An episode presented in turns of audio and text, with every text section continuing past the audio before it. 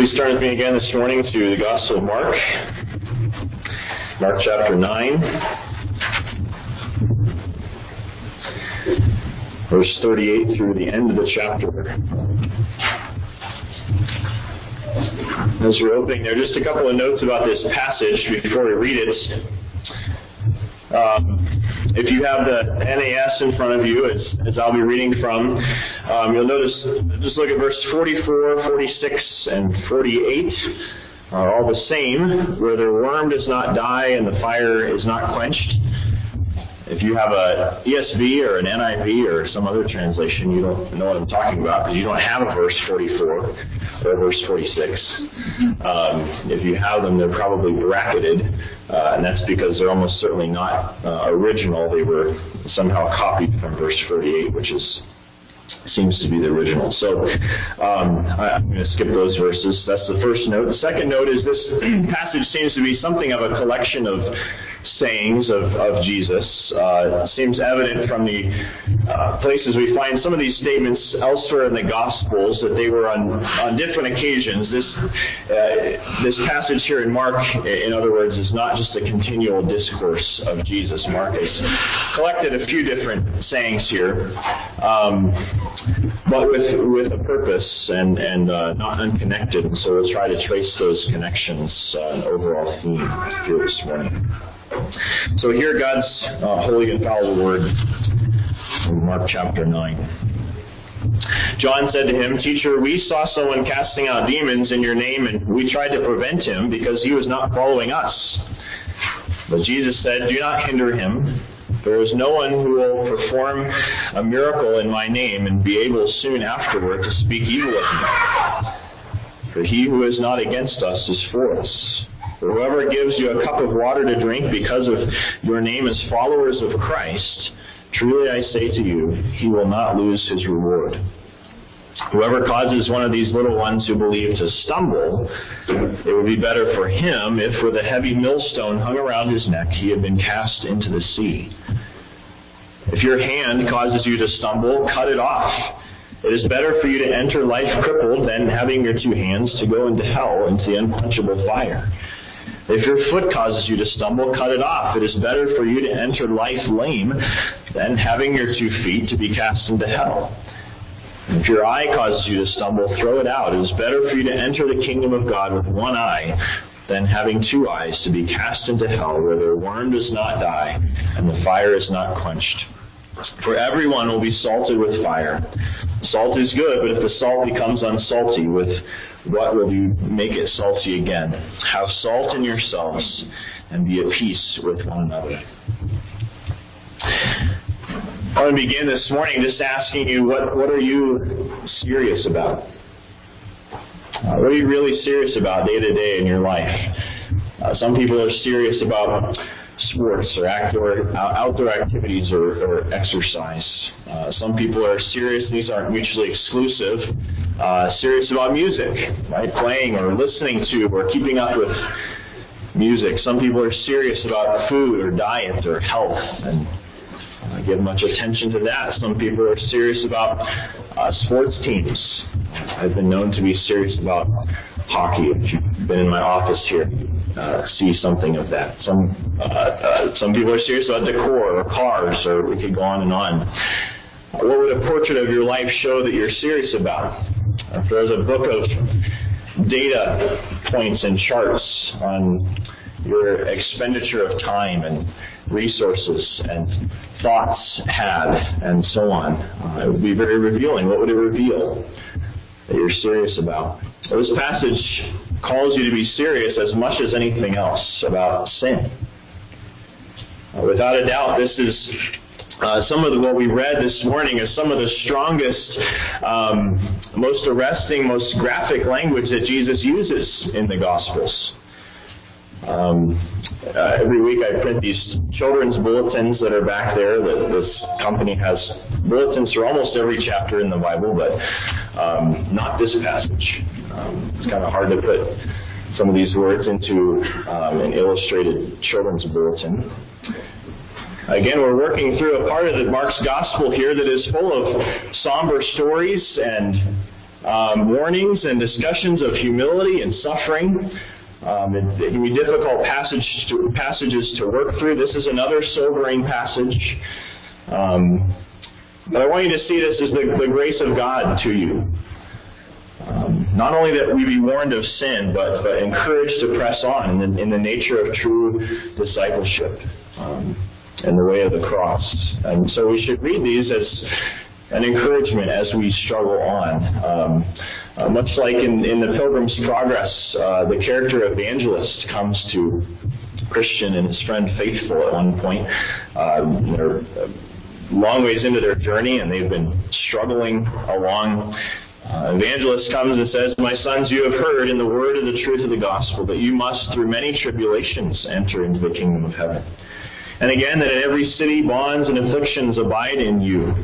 Therefore, you cannot expect that you should go long in your pilgrimage without them, in some sort or other.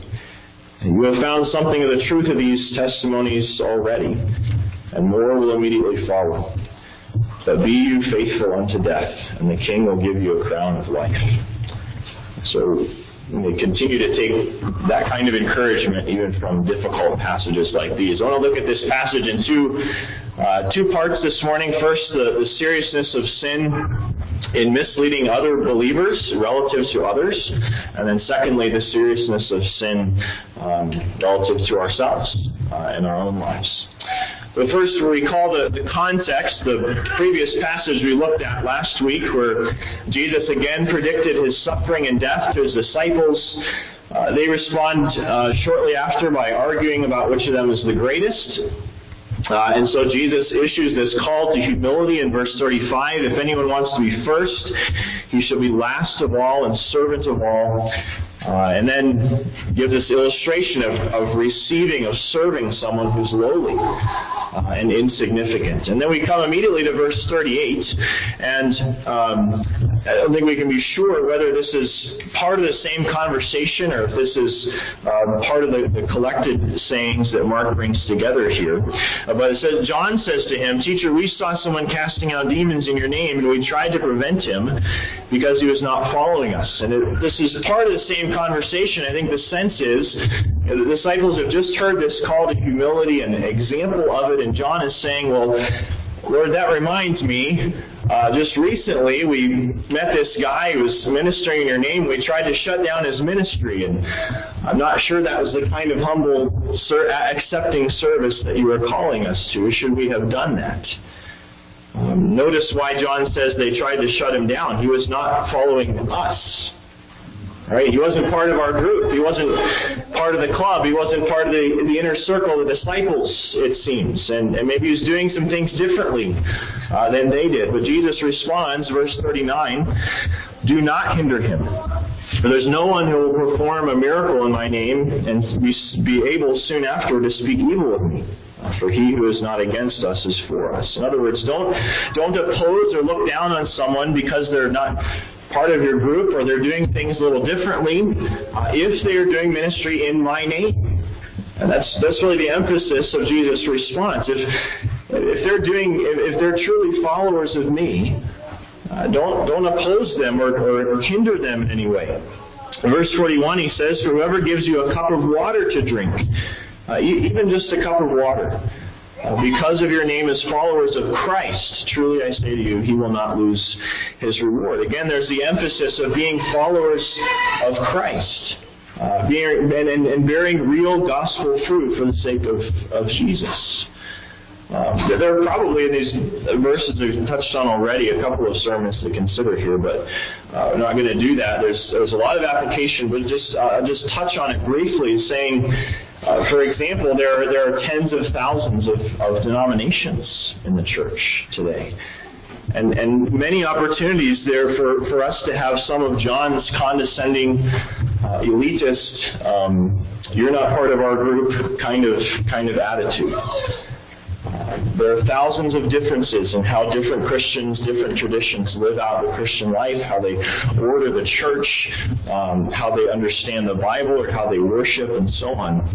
And, and many of those distinctions are not unimportant at all. If the Bible speaks to something, it's important that we study and understand it Um, but this is where we could spend a lot of time talking about which which of these things are essential doctrines that divide the true church from a false church, or which are secondary, or which are tertiary, um, which should we hold more rigorously, or which uh, more maybe necessarily in this life divide churches, which should not divide the churches. And um, suffice it to say for now, the emphasis should be, I think, on what fellow professing believers uh, believe concerning Christ. Uh, are they following Christ? That, that's the emphasis in this passage here. Someone who's who's professing me, uh, Jesus says. Um, and the, the most important questions are not um, are they with us, or uh, do they agree with our interpretations, or our traditions, or our pet issues? Um, as important as some of those things may be, uh, Jesus uh, is, is, saying here whether someone does a miracle in His name or just gives a, a cup of water. And he's creating a spectrum there, something that's uh, amazing, uh, or something that's just everyday, mundane, just just handing someone a cup of water uh, in kindness. Um, you're not to look at the fruit of real service to Jesus anywhere on that spectrum, um, no matter how insignificant, and say, well, they don't do it the way we do it. Or they don't do X, Y, and Z. Surely God is more pleased uh, with us. Um, again, we could give nuances and qualifications to that basic point, but let's begin from that foundation and, and principle uh, as we humbly serve with other believers. Well, Jesus then goes in, in verse 42 uh, to say, Whoever causes one of these little ones who believe to stumble, and by little ones, he doesn't mean children, he means disciples. He uses that term in that way elsewhere, and that's what he's just been talking about. Causes one of these to stumble, it would be better for him if with a heavy millstone hung around his neck he had been cast into the sea. Uh, the word stumble there means to, in, in, the Greek, means to cause someone to sin or to, to trip up their faith, to harm or to hinder their faith. Um, so I think the logic, moving to verse 42 in this strong statement here now, is more than being concerned about what someone else is doing, whether they're part of your group or whether they're doing things right or maybe they're maybe they're doing something wrong, but more than being concerned about that, be concerned whether, whether you are causing someone to stumble. Whether you are getting in the way of someone else's true faith, someone who's truly ministering to Christ, for Christ. Uh, whether that's done by, by opposing that person or slandering them or discouraging them because they're not doing things your way or leading them into sin because of the way that you're living in your own life. Your greater concern needs to be that you are not hindering someone else's faith. Uh, this is the first of these really graphic statements here in this, this passage that Jesus makes. There, there's really no way around what Jesus says here, or way to, to soften what he says.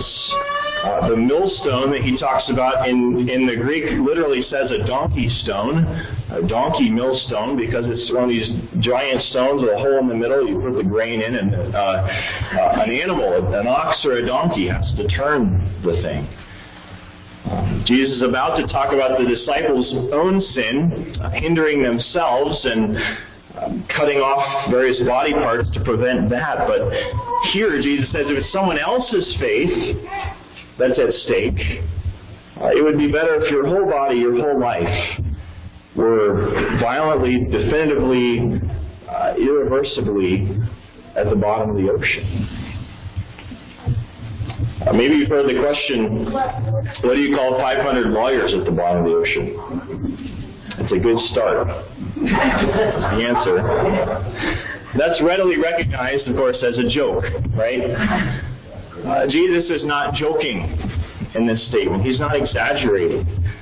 Um, such is the seriousness of how your sin in, in, in rivalry with someone else, or as is here, or whatever, how it affects others. There's evidence that the Romans actually used this kind of a method um, to, to drown insurrectionists, those who were rebelling against the Roman Empire. And Jesus is essentially saying those who profess faith in Him but are actually working against God's empire, the kingdom of God, deserve nothing less. Uh, rather than your, your arrogant or, or open, unrepentant sin leading someone else into sin, leading someone else to spiritual death, it would better be better for you to be ended. Uh, that's how seriously Jesus is saying we ought to take our sin and how it affects that of other other believers, particularly. Uh, how is your life affecting the faith of those around you? How is your sin affecting others around you? This is not to suggest that any of us lives in a way that uh, that our sin does not affect other people around us. It, uh, all of us. That that is the case in this life, but is your humility, your, your repentance, your service also evident? Uh, is it primarily evident? Well, it leads Jesus to speak to the disciples of their own sin for their own sake. Secondly, on your outline, and he makes again three parallel statements here. Uh, verse 43: If your hand causes you to stumble, cut it off. It's better for you to enter life crippled than having your two hands to go into hell, into the unquenchable fire. And then he repeats that for your feet and your eyes.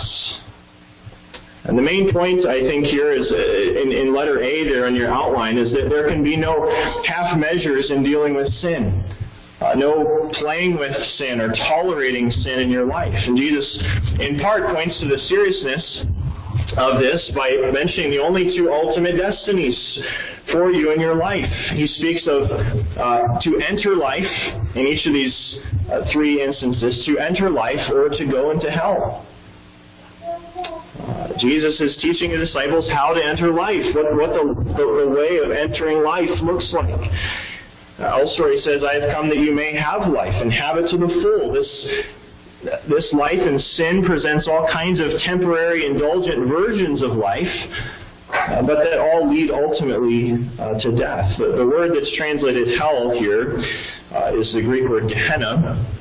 It comes from um, a valley just outside of Jerusalem, the, the Hinnom Valley, um, which was infamously in Israel's history used by uh, Ahaz and Manasseh, some of the worst um, kings of Israel uh, ever, for idol worship and particularly for sacrificing children uh, to the god Moloch there. When, when King Josiah came along and uh, reformed Israel and, and their worship, Judah and its worship, um, it designated that valley where they had done those horrible things um, as a as a burning trash heap. Basically, this is where we're going to dump garbage now.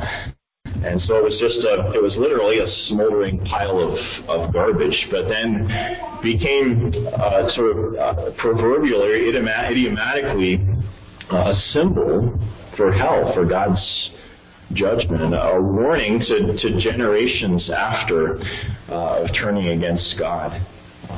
The, the clear teaching of the Bible, the clear teaching of Jesus is that your sin is a breaking of God's law. It's a, a defiance of His design for you and for His world. It's a, a cosmic treason against the King of Kings. Um, and it deserves death and, and hell. Um, the jury, uh, there's a jury deciding just this week, I think, um, the sentencing for the Parkland shooter uh, a while back, right? Who shot, more, killed more than a dozen students in, in that school, and they're deciding whether he should have the death penalty, right? Which seems seems likely. Um, uh, our sins, we need to realize, are are far more grievous against God, a holy God and Creator uh, who made us. Uh, sin and hell are uncomfortable topics for sinful humans, um, and increasingly so in our, our, modern culture and the church that it has shaped, um, to the point that many who profess Christ not only avoid these topics, but, but some will uh, reject them altogether um, and say we shouldn't talk about them, uh, or they're not even true. Um, a, a, good example or foundation of that is, is Robert Schuller. Uh, Robert Schuller passed away a few years ago, but he was uh, one of the most famous preachers in, in American history. Founder of the Crystal Cathedral in, Ca- in California. Um, and host of the TV show The Hour of Power uh, for about 40 years. And at, it, at its height, it had millions of viewers uh, daily. Um, Robert Schuller often addressed what, what was wrong with the world, um, what was wrong with people, what people needed most. Um, and his consistent answer to that for 40 years was self-esteem. All right, we all have to think better of ourselves, right? And so he said, for example, there is no greater damage that can be done than to refer to the so-called lost sinful condition of man. Uh, you can't damage a person any more, possibly, than telling them that they have sin that they need to deal with. He, he, wrote elsewhere, I think, I don't think anything has been done in the name of Christ that's proven to be more destructive to human personality than the unchristian strategy of attempting to make people aware of their so-called lost and sinful condition. Uh, but that's precisely what, what Jesus did. It's precisely what we need to, to even understand the gospel, even know our need for the gospel, and so we must be aware of it. Um, Jesus' point is that sin is a matter of life and death. Um, not in the sense that if you don't successfully excise all sin from your life or a certain amount of sin from your life, you're not worthy of God's love or salvation. Jesus is not here talking about how you enter the kingdom of heaven or how you, how you come to understand that you have God's grace and forgiveness. Uh, those are a free gift of grace. They cannot be earned um, by a certain level of holiness or putting off a certain amount of sin at all. We receive them only by faith. But coming to faith in Christ and receiving a new heart in Him involves making a definitive break with sin. So Jesus pictures someone who, uh, in, in this, these illustrations, if your hand caused you to stumble, um, don't suppose that you can go into heaven uh, not dealing with that. He, he pictures someone who supposes they could stroll into eternal life without repentance basically with, with a sort of half-hearted commitment to Jesus and His holiness. Now, Jesus' statements here, cutting off your hand, cutting off your feet, are, are generally taken as hyperbole. Um, it, it's, it's an exaggeration for an effect for us to see how serious this is, and that, that shouldn't uh, take away from the force of what he's saying. But I want to suggest that maybe Jesus is not speaking with hyperbole. Uh, not in the ex- not in the sense that he actually expects that we would be cutting off body parts or gouging out eyes, because this isn't how sin actually works. But in the sense that Jesus is saying there, there's nothing worth it. Uh, there's nothing valuable enough to keep you out of God's gracious gift of life, to, to, that, that you would avoid hell. So if your hand, if your hand was keeping you from entering the kingdom of God, you should not hesitate. Cut it off, literally. Anything that would hinder you from the kingdom of God. We need to be clear that Jesus is not, as, as some have supposed, that he's not speaking as a sort of Gnostic or in the sense of other religions that uh, the material or the body is, is evil or the, the spiritual is what's valuable and the body and the material world are less valuable. That's not a biblical worldview. Um, Jesus is in fact presupposing that the, the strength of what he's saying here presupposes the value of your hands and your feet and your eyes. That's part of the point that Jesus is making because they're so valuable. We can hardly imagine life with hands cut off and, and feet cut off. You, you can't indulge in, um, in, in much sin at all without your hands, your feet, and your eyes. Jesus is saying, don't, don't play with your sin. If, if it were as tangible as your hand, you should cut it off. Even if it's the most valuable thing there is to you. Its desire is to kill you, to destroy your relationships, your faith. I was reading a book a, a while back that um, some of you may have written, read as well. It said that, that uh, playing with your sin, tolerating your sin, is sort of like taking in a tiger kitten. Right? It's, it's cute and fluffy at first, and um, you get along well, and it seems harmless, but gradually it, it grows up, and, and one day you wake up and find it eating your face off. The writer was kind of trying to match some of the uh, the, the, shock of, of Jesus' words here. Again, these, these statements will seem harsh, will seem over the top, maybe if, if we're not convinced of the nature of the enemy that you face in sin, of the danger of sin. It's part of what Jesus is trying to communicate. Uh, a great illustration of that is in 1938, the uh, UK Prime Minister was Neville Chamberlain. And Neville Chamberlain in, in 1938 came uh, back to England from being away at, at uh, meetings with other European leaders. And when he came back to London, he gave a short but now famous speech to the crowds that were gathered there, eager to hear how his uh, how his meeting went. Uh, and he, he spoke these famous words I believe it is peace for our time. Right? He said, Every, everything's going to be okay, there's no danger here. And then he concluded, Now I recommend you go home and sleep quietly in your beds. In other words, go to bed, there's nothing to worry about. I've, I've dealt with it all. Well, Neville Chamberlain had just met with Hitler and other, uh, other European leaders in Munich, and they had signed the Munich Agreement by which uh, the other leaders agreed to give Hitler a little piece of Czechoslovakia to make him happy, and, and Hitler said that that's fine. He promised to be good. Uh, he wouldn't do anything more. Uh, that, that's all I need. Um, and so Neville Chamberlain comes home and says, It's peace for our time. Our, our generation will see peace. Well, it was just a few months later that Hitler had crushed all of Czechoslovakia, had invaded Poland, and w- within a year, the UK itself was desperately at war with Germany. Um, one of the most famous instances of, of underestimating an enemy. Uh, we could say that Hitler should have been stopped as definitively as cutting off your hand in, in 1938. Um, it, it contrasts with Winston Churchill's evaluation a couple years later when he said, when I look around to see how we can win this war, I see that there is only one sure path. And that is absolutely devastating, exterminating attack by very heavy bombers with this country upon the Nazi homeland. Only a devastating, unrelenting attack. And that's, that's what we're to do with sin. Uh, Jesus' comments reflect if, if you have sin in your life that you're courting or coddling or uh, tolerating, you need to know that the goal, the end of all sin is to destroy you. There's no sin that's not an offense against the grace and kindness of God to you. Uh, there's no sin that's not incompatible with your faith in Christ as your Savior and Lord that all sin, no matter how small or insignificant or harmless it, it seems, uh, has the potential to lead you away from Christ.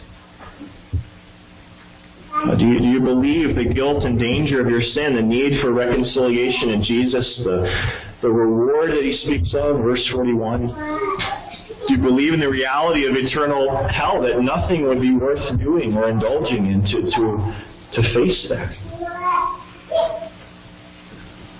Will you take up your cross and, and lose your life as Christ calls you to? Is there anything hindering your walk with Christ? Uh, maybe a focus on material things. Or a, a sin that you won't give up. Or maybe you're just apathetic about it. Maybe friends who are holding you back from giving yourself totally to Him.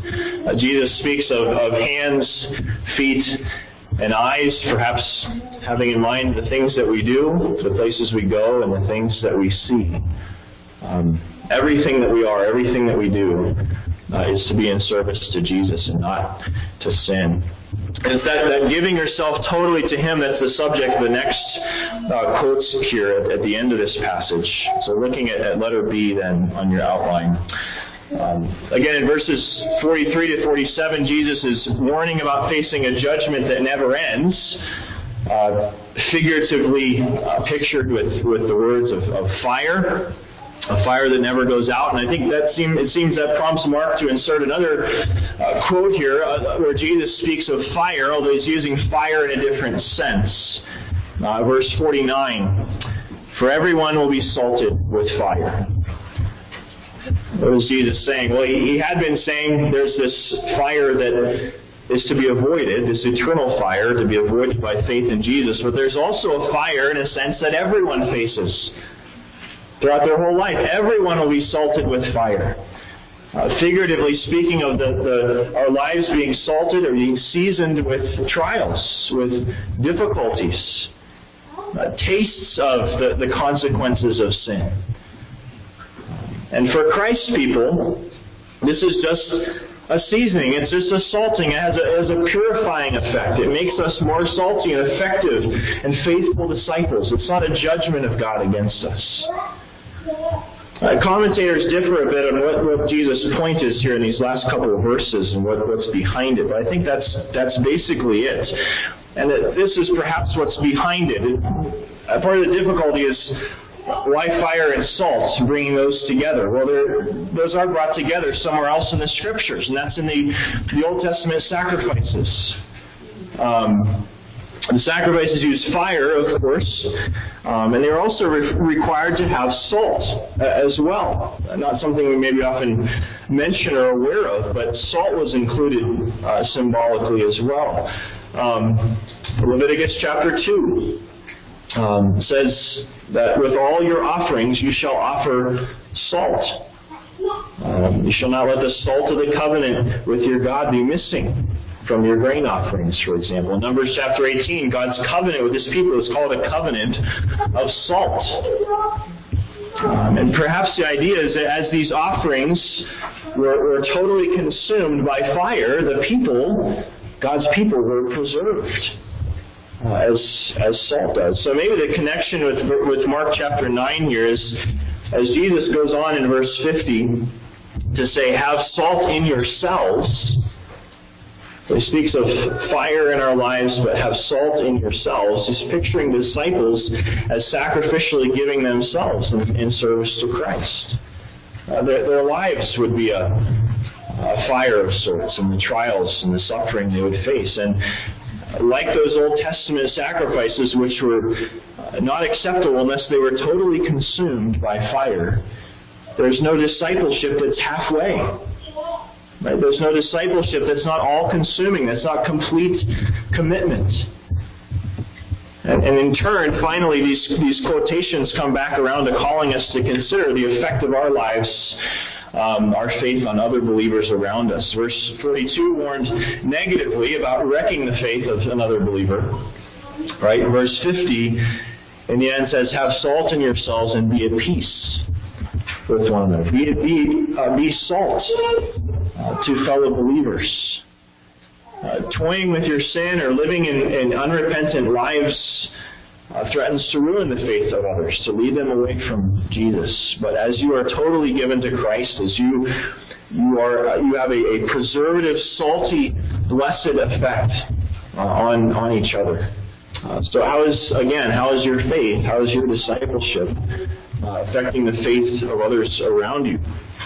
Uh, what does your life say about how you value Jesus? What does your sin say about how seriously you take Jesus and His grace and His Lordship? Just to tie this passage into last week, we could say to the degree that your faith is worked out in, in a humble, uh, self self-giving, sin-destroying, uh, grace-driven, complete commitment to Jesus, you'll be a blessing to others, uh, following Jesus through the, the fires that salt our lives. And all of this, I'll just close with reminding us, all of this is only done by the grace of Jesus and the power of the Holy Spirit. It's not something we do in our own effort, in our own strength. Uh, as Paul said in Romans 8, if you live according to the flesh, his word for sin that we struggle with. If you live according to the flesh, you will die. But if by the Spirit you put to death the deeds of the body, you will live. Father in heaven, we uh, thank you again this morning for your word. Uh, we thank you uh, for the challenge of it to our sin. We thank you for your grace in revealing to us our sin and uh, our need for a Savior. Uh, we thank you especially for your uh, covenant love through Christ who endured the fire that never goes out for us. Um, so that the fires of our life, the trials that you bring, can are, are meaningful. Uh, they shape us and uh, make us holy, shape us for service to you, and prepare us for life forever with you. We pray that you would help us to take our sin seriously and to see uh, more greatly your grace uh, in light of that. We pray in Christ's name. Amen.